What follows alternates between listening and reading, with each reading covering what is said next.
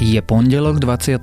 augusta, meniny má Samuel a dnes bude stále teplo a to tak, že naozaj, ak si chcete užiť ešte posledné dni skutočného leta, asi vás to poteší. Zároveň sa ale nachystajte, že z tepla a dúsna môžu vznikať burky, takže si dnes radšej príbalte aj prší plášte. Denné teploty sa budú pohybovať medzi 29 až 34 stupňami. Počúvate Dobré ráno? Denný podcast denníka Sme s Tomášom Prokopčákom.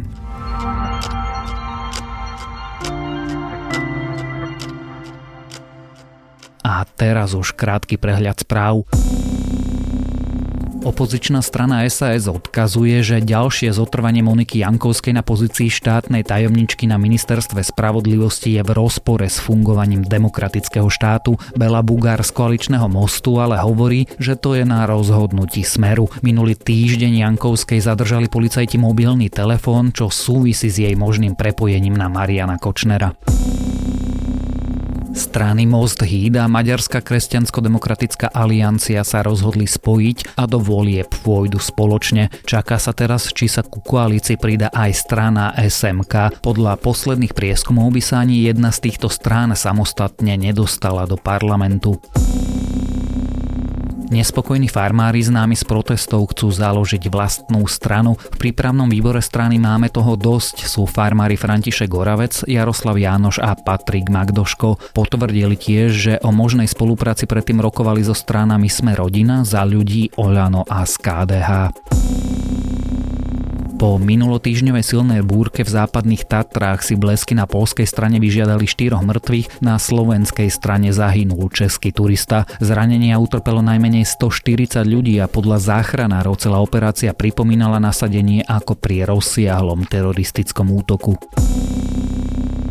Slováci budú môcť po prvý raz pomenovať exoplanetu i hviezdu, okolo ktorej toto teleso obieha. Pri príležitosti oslavy svojej storočnice pripravila Medzinárodná astronomická únia pre štáty zoznam hviezd s exoplanétami, ktoré majú možnosť pomenovať. Slovensku pripadla asi tisíc svetelných rokov vzdialená hviezda HAT P5, rovnakého typu ako je naše Slnko. Jej planéta je tzv. horúcim Jupiterom. Ak vás zaujíma viac takýchto správ, nájdete ich na webe sme.sk.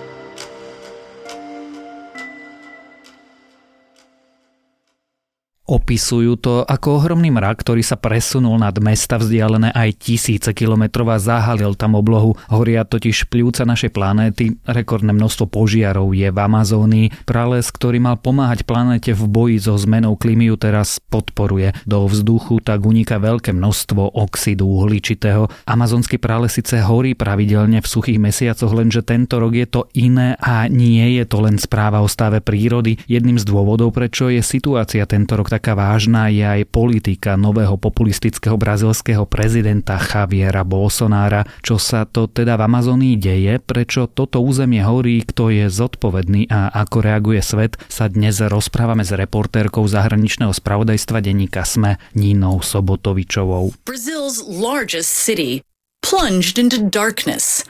Black clouds filling the sky blanketing Sao Paulo Monday afternoon. Thick smoke billowing from more than 2,700 kilometers away, where fires are consuming the world's largest rainforest. Nina, skús mi opísať, čo sa to deje v amazonskom pralese.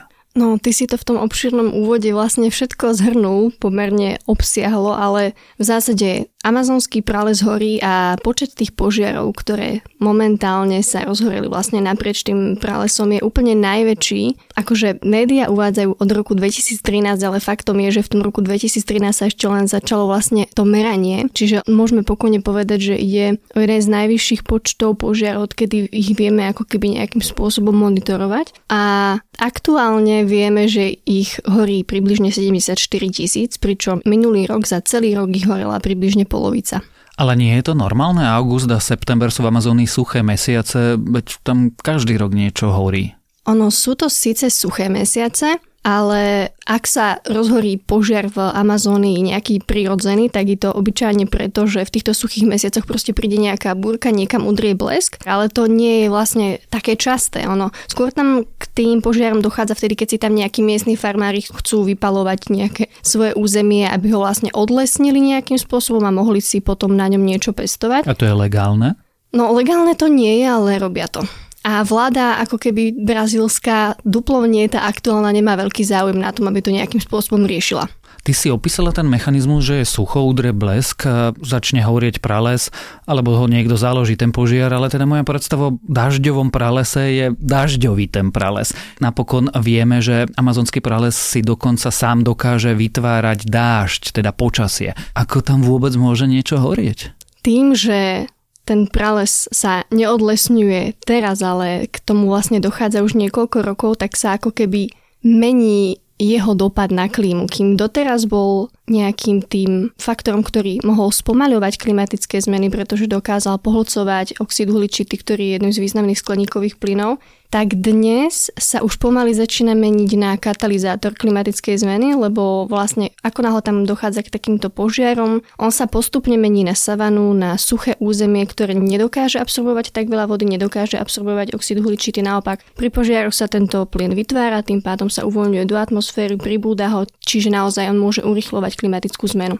Čiže ty vlastne hovoríš, že v tom pralese sú oblasti, ktoré nie sú také vlhké, ako si bežne predstavujeme, jednoducho vďaka celému tomu mechanizmu odlesňovania tam vznikajú akési ostrovy suchoty a keď príde obdobie, keď neprší, tak stačí veľmi málo, tak? Presne, naozaj stačí veľmi málo a tie ostrovy suchoty, len pre ilustráciu, aby sme vedeli, o akých územiach sa asi bavíme, tak oficiálny brazilský úrad oznámil, že ten prales je odlesňovaný takou rýchlosťou, že každú jednu minútu je odlesnené územie, ktoré má rozlohu troch futbalových ihrisk, čo je teda naozaj veľké územie. No a potom, čo tento úrad oznámil tieto čísla, oznámil nejaké oficiálne dáta, tak sa dostal do sporu s brazilským prezidentom, ktorý povedal, že to je úplná hlúposť a že vlastne ľudia z tohto Národného ústavu pre vesmírny výskum, že sa vlastne iba snažia potopiť Bolsonarovú vládu a ten konflikt prerastol do takých rozmerov, že sa napokon šéf toho ústavu rozhodol radšej odstúpiť.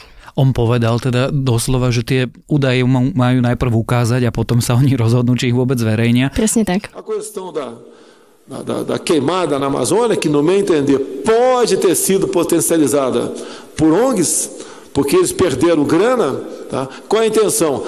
Trazer problémas para o Brasil. A potom ešte povedal, že vlastne za všetko môžu mimovládky a oni tam na schvál zakladajú požiary, čo nás privádza k tomu, kľúčovému v tejto kauze horiacich lesov a to je osoba brazilského prezidenta Javiera Bolsonára. Kto to je?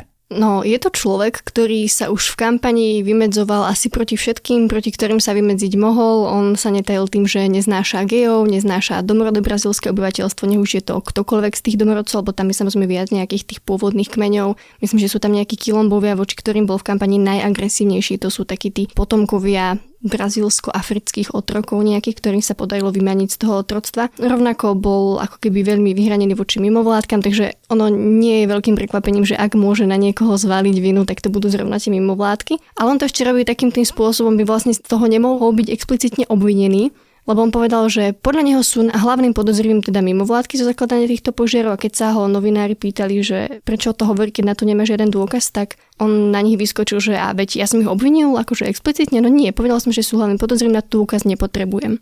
Jeden moment je, keď sa snaží človek zvaliť vinu na kohokoľvek iného ako na samého seba, ale teda nejako jeho politika alebo podpora politik, ktoré vedie, pomáha tomu, že ten prales horí? Tak vzhľadom na to, že on nemá ani minimálne ekologické cítenie a vlastne uprednostňuje technický pokrok pred akýmkoľvek zmýšľaním environmentálnym, tak môžeme povedať, že áno, jednoznačne. No ale on asi neprišiel do toho pralesa zo zapalovačom a zapálil ho, to asi spôsobuje niekto iný tak on prišiel v čase, keď už akože ten prales bol devastovaný, ale jeho politika to týmto ľuďom iba uľahčuje. Uľahčuje to týmto farmárom, ktorí si tam vypalujú svoje územia podľa vlastnej ľubovôle. Vlastne vláda ich nekontroluje, úrady ich nejakým spôsobom nekontrolujú. A nie len to, on v zásade ako keby nerobí to priamo, ale pozbudzuje takých tých nelegálnych zlatokopov, ktorí proste vedia, že ten prales ukrýva nerastné bohatstvo a tak si tam chodia na vlastnú pes vyťažiť. Čokoľvek nájdu. Najčastejšie tam teda chodia za zlatom, ale im nerobí problém rozkopať nejaké územie, ubližovať tam vlastne tým pôvodným obyvateľom, akýmkoľvek domorodným kmeňom, len pretože oni si tam prišli za bohatstvom. Čiže títo ľudia si zrazu trúfajú, pretože cítia podporu na najvyšších politických miestach. Tak sa to dá zhrnúť. A ako na to reagujú tí domorodci, ktorých si spomínala? Tí tam predsa vždy žili a teraz tam zrazu sa tlačia farmári, nelegálni drevorúbači, hľadači zlata a nerastných súrovín. oni nemajú veľmi ako reagovať. Tí zlatokopovia tam prichádzajú ozbrojení, jedinou zbraňou týchto domorodcov môžu byť nejaké naozaj veľmi primitívne zbranie, takže oni od začiatku vedia, že ťahajú za kratší povraz, alebo ako to povedať. A síce sa chvíľu zdalo, že sa postavia na odpor. Myslím, že už pred mesiacom to hrozilo, keď tam do jednej z tých dedín prišiel veľký nával týchto zlatokopov a nejakým spôsobom tú dedinu plienili a v podstate ju obsadili. No ale napokon z toho nič nebolo. Aspoň teda nemáme informácie, že by sa zmohli tí domorodci, tí pôvodní obyvateľa tohto územia na nejaký odpor. Čiže ozbrojený odpor nebodaj vojna v tom regióne nehrozí?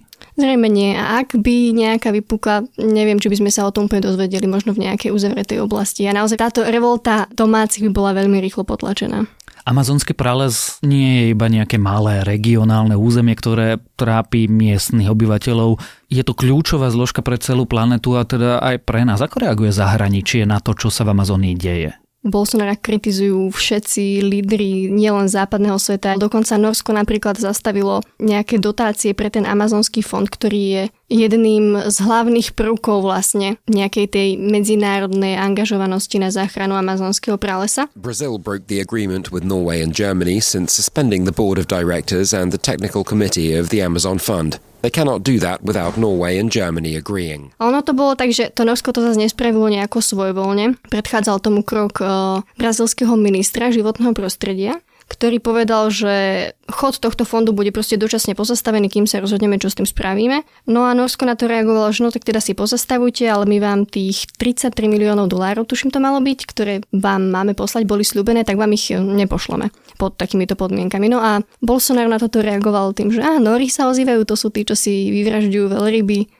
Pár minút pred nahrávaním tohto podcastu sa objavila správa, že zablokujú budúcu obchodnú dohodu, ak sa niečo nestane v amazonskom pralese, aj Francúzsko, aj Írsko. Nemecká kancelárka Angela Merkelová povedala, že o budúcnosti amazonského pralesa a o celom tomto probléme sa bude cez víkend, ktorý je za nami, rozprávať na stretnutí G7. Ako reaguje Bolsonaro? Teda rozumiem, že vysmieva sa z Nórov, ale keď ho kritizujú Francúzi, Kanadiania, Nemci, ako reaguje? Reaguje v zásade úplne takisto. Merkelovú posiela, aby si vysádzala zeleň na vlastnom území. On sa akož dokáže vysmievať úplne zo všetkých týchto lídrov, ktorí ho nejakým spôsobom kritizujú. On je v tomto naozaj ako malé dieťa, ktoré ukazuje prstom na to, že aj ty nerobíš niektoré veci dobre, takže čo mňa tu ideš kritizovať. A jeho hlavným argumentom je, že vlastne Amazónia, ten prales je náš, takže vy, čo ste si zničili vlastné ekosystémy vo svojich krajinách, tak tie sa nejako snažte naprávať a nás tu nechajte na pokoji. Čo zase ale teda nie je pravda, lebo veď myslím si, že iba 60% územia amazonského pralesa v Brazílii ostatní zasahuje aj do susedných štátov, takže toto je iba taký chabý argument, ktorým odbíja akúkoľvek kritiku. Nemám ja síce pocit, že by Nemecko si extrémne zničilo svoj vlastný ekosystém, Amazónia ale je natoľko kľúčová pre nás všetkých, že to nepatrí len Brazílii, aj keď sa to Brazílcom asi ťažko počúva. Hrozia nejaké sankcie z veľkých krajín, z európskych krajín? Viacerí lídry sa presne týmto zastrajú, lebo majú pocit, že to je ako keby jediný spôsob, akým dohnať toho Bolsonara k múru, ale zatiaľ nič nie je dohodnuté, neboli žiadne sankcie vlastne stanovené. Ty keby si si mala typnúť, ako to dopadne, ako dopadne tá situácia, zastaví niekto to vypalovanie pralesa, to odlesňovanie pralesa, alebo sa budeme len všetci pozerať, ako v Brazílii míznu pľúca planety? To zastavenie vypaľovania a odlesňovania Akože o to sa snažil už brazílsky prezident da Silva, čo bol vlastne predchodca Bolsonaro a aj kandidoval vo voľbách, len potom ho obvinili z korupcie a skončil vo väzení, tým pádom nakoniec vyhral Bolsonaro. E.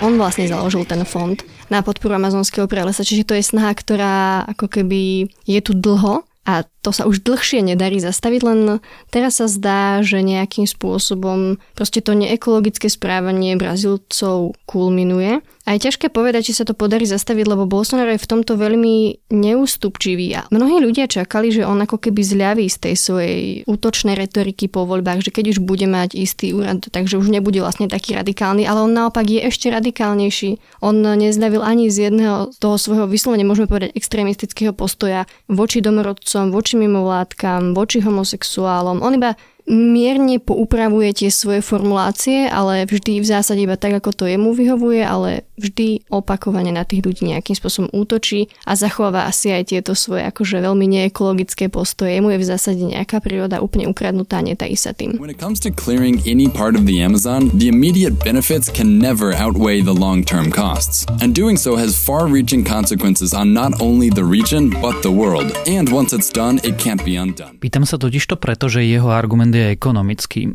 Jednoducho, my chceme dopriať našim ľuďom, v preklade veľkostatkárom, pôdu na chov dobytka. On dokonca tvrdí, že chce dopriať aj tým domorodcom, ktorí v kampani akože očierňoval, kde sa iba dalo, že vlastne kvôli zlému, zlému západu a kvôli každému kritikovi, ktorému sa nepáči vlastne toto odlesňovanie amazonského pralesa, tí chudáci domorodci musia žiť v tých jaskyniach a inak by mohli ako keby dosiahnuť na nejaký väčší pokrok a podobne. Ale toto nie je v ich záujme, ako keby on tlmočí požiadavky, ktoré oni určite nikdy nemohli predostrieť, lebo toto je spôsob života, ktorý im nepochybne vyhovuje. Nevzťahuje sa to iba na proste tých pôvodných obyvateľov Brazílie, ale na pôvodných obyvateľov akéhokoľvek pralesa. To sú tí ľudia, ktorí práve že najlepšie dokážu ako keby udržiavať tú biodiverzitu na danom mieste. Čiže ak Bolsonaro tvrdí, že sa snaží zastávať nejaké záujmy väčšiny Brazílčanov, tak on práve že robí pravý opak, on sa snaží ako keby zavďačiť tým naozaj pár ľuďom na najvyšších miestach, ktorí z toho môžu profitovať. The lack of vegetation could mean a rapid rise in climate change.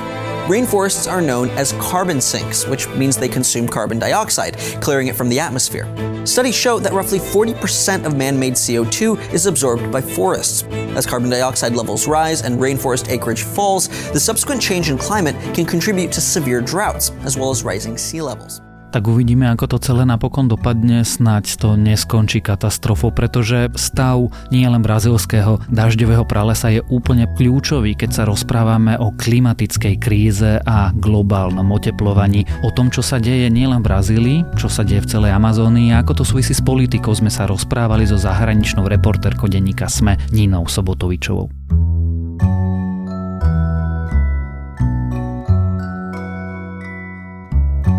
Vraj je to ekologické riešenie, vraj je to lepšie pre planétu, vraj urobte čo si aj vy, lenže ono sa tak trochu zdá, že používanie papierových slámiek je skôr virtue signalingom ako reálnou ekologickou alternatívou. Samozrejme sú lepšie než tie plastové, no prečo to nie je najzelenšia možnosť vysvetľuje v texte prípad proti papierovým slámkam magazín The Atlantic, pretože papierové slámky sú podľa tohto textu len konzumným pseudoriešením problému, ktorý vraj podľa nich vznikol vznikol vďaka konzumu. Každopádne text má zaujímavú argumentáciu a odporúčam si ju prečítať. A to je na dnes všetko. Želáme vám príjemný deň a aj štart do nového týždňa. Počúvali ste Dobré ráno? Denný podcast denníka Sme s Tomášom Prokopčákom.